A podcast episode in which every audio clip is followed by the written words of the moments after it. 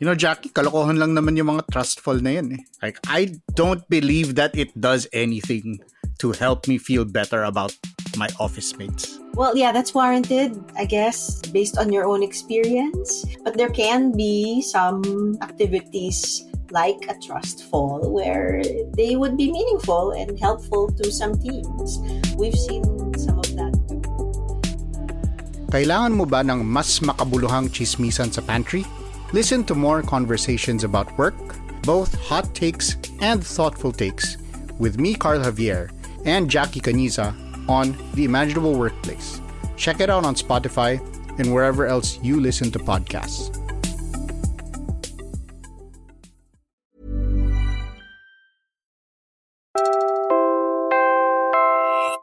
You're listening to Puma Podcast. Hi, I'm Nina Toralba, Puma Podcast. You're listening to Teka Teka News. This year, the Philippines saw travel disruptions and territorial disputes. One politician's killing and another politician's release from prison, and environmental disasters, as well as cultural victories. These are some of the sounds and stories of 2023.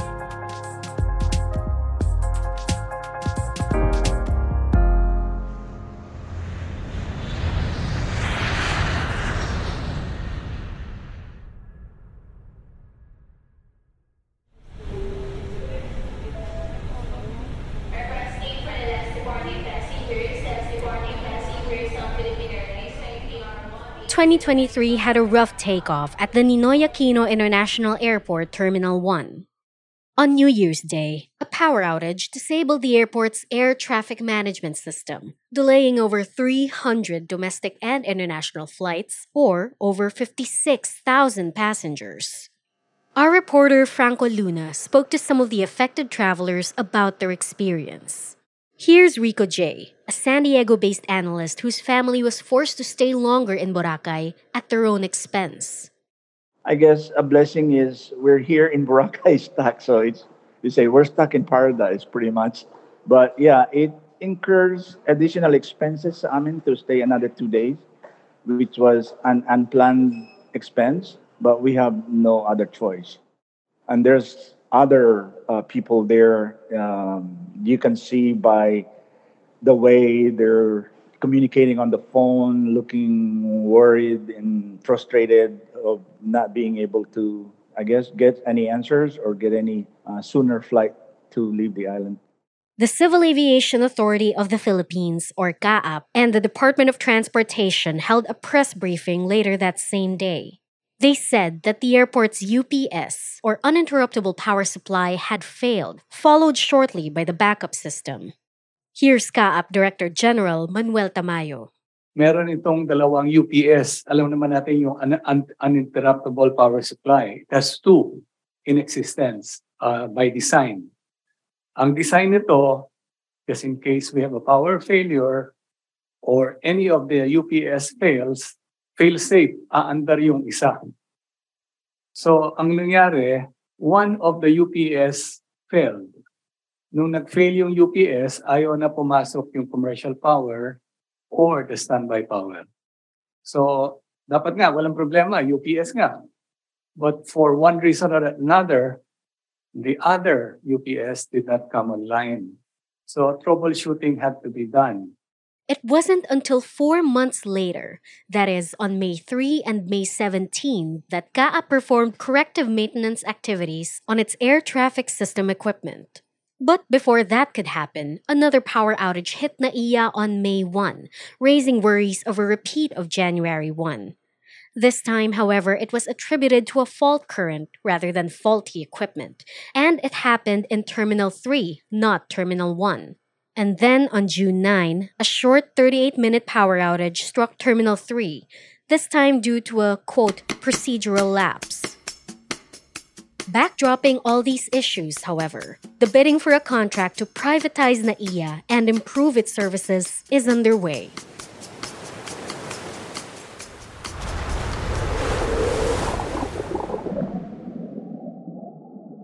the Philippines is a mega diverse uh, environment.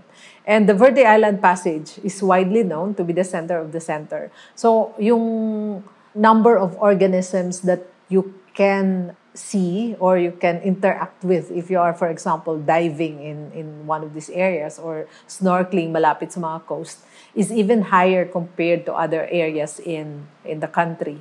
So it's a very important habitat. In February, oil tanker MT Princess Empress sank off the coast of Naujan Oriental Mindoro. 900,000 liters of industrial oil were spilled in one of the worst oil spill disasters in the country's history. The spill affected thousands of people living in nearly 300 barangays along the Verde Island Passage, a strait between the provinces of Mindoro and Batangas. Damage and losses to the agriculture and fisheries sectors amounted to about 4.9 billion pesos. Equally concerning was its effect on the flora and fauna in the Verde Island Passage, which is widely tagged as one of the most diverse ecosystems in the world. Irene Rodriguez, an associate professor for the UP Marine Science Institute, talked about how the oil spill would harm the surrounding marine life. In most of these ecosystems, yung prolonged exposure may lead to death of the corals, the mangroves, and the seagrasses. Pero yung immediate effect will be loss in livelihood sources, especially these are very important habitats and nursery grounds for our fish and marine organisms.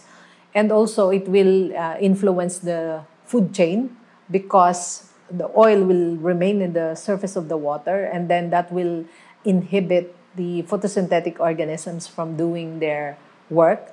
And when we don't have the photosynthetic activity, that will impact the food chain because these are being the foundation of the uh, food chain lahat yon maapektuhan yung zooplankton density mo. Pag naapektuhan yung zooplankton density, it will affect the other organisms up the food chain. And eventually, it will influence the food sources for us as consumers. The UP Marine Science Institute said the spill affected 20,000 hectares of coral reefs, 9,900 hectares of mangroves, and 6,000 hectares of seagrass. As of December 2023, cleanup activities along the Verde Island Passage are complete. Fishing, shipping, and other activities in the area have seemingly returned to normal. But experts say that the oil spill will have long term effects on the local ecosystem. Advocates continue to call for coal and gas corporations to be held accountable for such incidents and for the Verde Island Passage to be protected against further damage. uh, nag-utos po sa inyo? Yung, yung Congressman Davis yung pagkaalam. Pa paano mo sir nasabi na si Congressman Teves daw po? Yung, yung safe house namin, Yung? yung may-ari ng, nagtanong kasi ako kung sino may-ari ng safe house lupain doon. Okay. Sino daw po? Davis daw. Tevez? Si sino pong Tevez yung sir? Wala kong, wala kong pangalan na sinabi. In March, then Negros Oriental Governor Roel Degamo was killed by former members of the Philippine military while he was distributing ayuda in the municipality of Pamplona. Eight provincial staff and residents were also killed. Sixteen others were wounded. Arnie Teves, then a representative for the province, is the suspected mastermind behind the massacre. He is the brother of Pride Henry Teves, who briefly served as provincial governor before his win in the 2022 elections was nullified. Since the killings, Arnie Teves has been out of the country and in hiding, and he was last seen in Timor Leste in August. But he maintains that the government had been hot on his heels long before he was linked to Degamo's murder. Kaya rin sinabi ko na may threat sa akin dahil nung January 11 pa lang, binanggit ko na to sa press ko namin ni Attorney Topacio na may balak silang i-raid yung bahay ko. At nangyari nga. Yun talaga yung kinakatakot ko, Mr. President, kaya hindi ako umuwi. Hindi to tungkol sa murder, Mr. President. Gusto ko lang malaman mo talaga. Dahil January 11 pa lang, may operation na ang mga ibang tauhan dyan sa gobyerno laban sa akin. Teves claimed that those operations had to do with allegations of his involvement in E. Sabong, His homes and business properties were then raided after the murder, where police found firearms, explosives, 10,000 rounds of ammunition, and 18 million pesos in cash. The incriminating materials have not been officially linked to Degamo's killing, and Teves has maintained on social media that he is merely being framed for the crime. But when he finally comes home, there will be waiting for him an arrest warrant from Manila Regional Trial Court.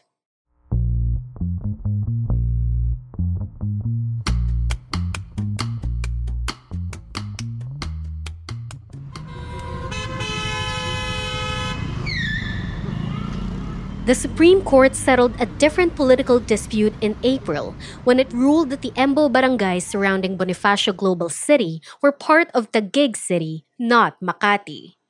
Taguig Mayor Lani Cayetano welcomed the news with a promise to the new Taguigueños in these barangays. A transformative, lively, and caring service to our constituents, yan po ang aming prioridad. Gusto naming mabigyan kami ng pagkakataon na makausap sila, para nang sa ganun maipresenta natin ang mga services na sa totoo lang, sa una naming pag-aaral, nakita namin na bagamat mas bata sa city ang City of Taguig, mas malaki ang resources ng City of Makati ay maraming mga programa ng City of Taguig ang higit kaysa na i-offer sa government ng Makati. Ready ang City of Taguig sa transition team. Ayaw natin ng pagkakagulo, pero responsibilidad nating sundin kung ano ang desisyon ng Korte Suprema. And Kagaya ng sinabi ko nga ho kanina, ang pinaka-importante po dito ay yung welfare ng ating mga kababayan. But while the decades-long dispute finally ended this year, the transition period has come with its own challenges beyond basic services. These include a change in address for both voting residents and registered businesses and their employees, as well as the administration of public schools in the Embo barangays and of Hospital ng Makati. OsMak is now located in Taguig, but it continues to be owned by the Makati LGU. And this complicates things from healthcare workers' salaries to the services offered to local residents. On the other hand, the ruling means a larger voting population for Taguig, making it more attractive to electoral candidates at the national level. But after the 2023 Barangay and SK polls, over 100 newly elected officials chose to take their oath of office at the Makati City Hall. SK officials from the same barangays were sworn in at the Taguig City Hall. Meanwhile, as the transfer of the Embo barangays from Makati to Taguig continues, the court is just starting to review a Pateros claim over these same barangays.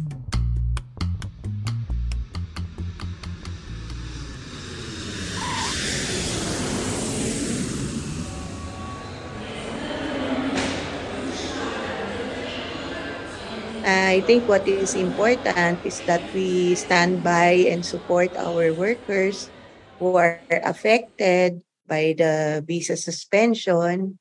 Kaya nga inuuna namin itong 815 ano. Siyempre umaasa na yung mga pamilya niyan. May mga workers na ang mes gusto ay hintayin kung ano yung magaganap And dahil uh, may iba sa kanila talagang gusto magtrabaho sa Kuwait, um, these are all personal decisions. That was the late former Migrant Worker Secretary Toots Ople. Kuwait suspended in May the visas of over 800 overseas Filipino workers. Since then, no new entry visas have been issued to Philippine nationals. In short, we're banned from entering Kuwait. That includes OFWs in different sectors and even tourists. This came after the Philippines placed a ban in February on first time household service workers from going into Kuwait. Officials had long been concerned about reports of violence against Filipino domestic workers in the country. Foreign Affairs Undersecretary Eduardo de Vega weighed in on this diplomatic standoff at a House hearing that same month. I don't want to use the word retaliation Kasi we don't want to use provocative words. Let's just say that obviously this is their response. A message being sent by Kuwait that they want us to lift the ban as soon as possible. Parang sinasabi nila, okay, ayaw nyo sa amin, ayaw nyo magpadala ng kasambahay, wag na kayo magpadala ng kahit anong mga anggagawa. The effects of the ban, of course, were felt the most by OFWs who could no longer return to work in Kuwait. With no work, they had no way to offset their travel costs and recruitment fees, and no remittances for their families. In 2022, OFWs in Kuwait remitted nearly $600 million. While recognizing the negative effects the ban would have on the economy, Yusek de Vega also stressed the importance of protecting the safety and welfare of our migrant workers. In September, Kuwaiti courts passed a 15 year prison sentence on the teenager who earlier this year killed 34 year old OFW Jullebee Ranara. And in October, President Bongbong Marcos met with Kuwaiti Crown Prince Sheikh Mishal Al-Ahmad Al-Jaber Al-Sabah at the ASEAN Gulf Cooperation Council Summit in Saudi Arabia.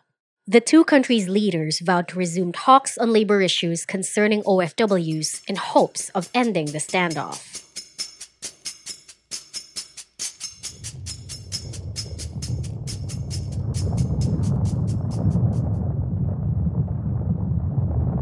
Not all upheavals in the Philippines this year were about people or politics.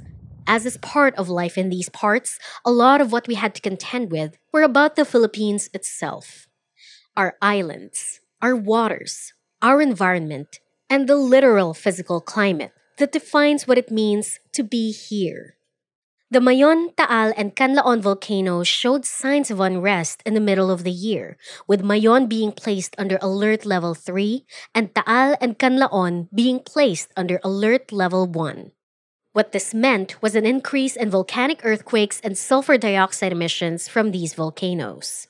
Mayon last erupted in 2018, Taal in 2020, Canlaon in 2016.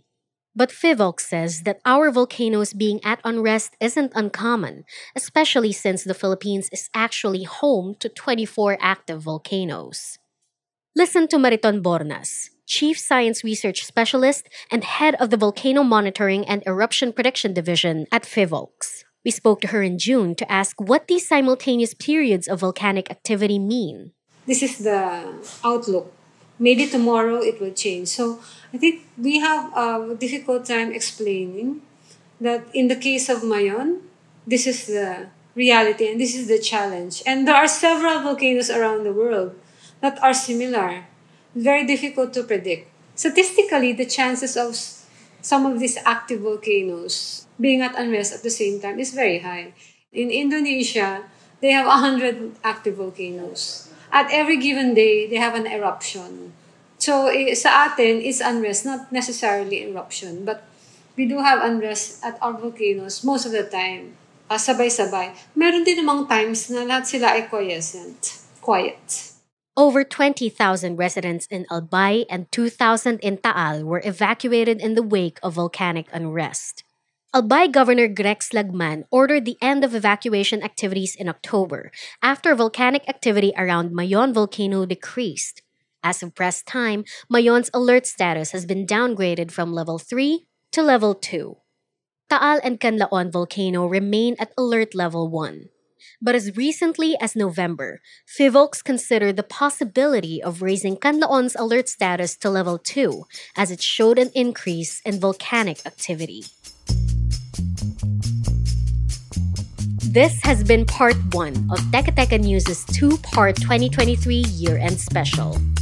In part two, we'll talk about the lifting of the COVID 19 health emergency in the country, the increasing cost of rice, Iloilo's new status as a UNESCO City of Gastronomy, and more.